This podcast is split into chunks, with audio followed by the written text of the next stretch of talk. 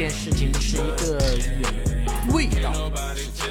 这个事情说的是一位象棋选手，因为在酒店里面呢拉屎拉在这个浴缸里面，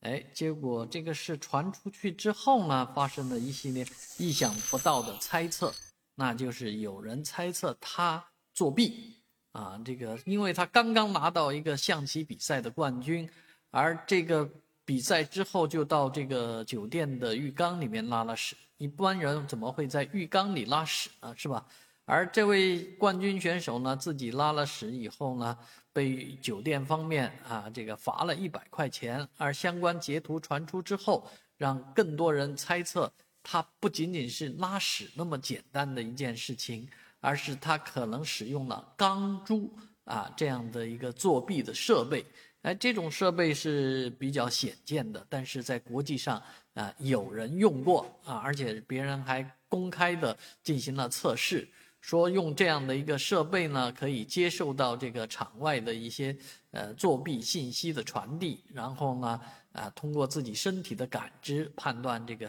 下一步应该怎么走棋，所以这个事情原来在国际象棋当中比较多见啊，在国内还很少有人听说，但是就这么一件事情呢，不免让人想到了这么一件事情，而这个象棋协会呢，对这件事情已经做出了裁判啊，所以这件事情的这个呃真实性啊，可可可能性是相当高的啊。那其实游戏就是游戏，为什么要带进那么多高科技的作弊的设备呢？在人工智能时代，是什么事都可以作弊，而下象棋这么一个简单的事情也要作弊吗？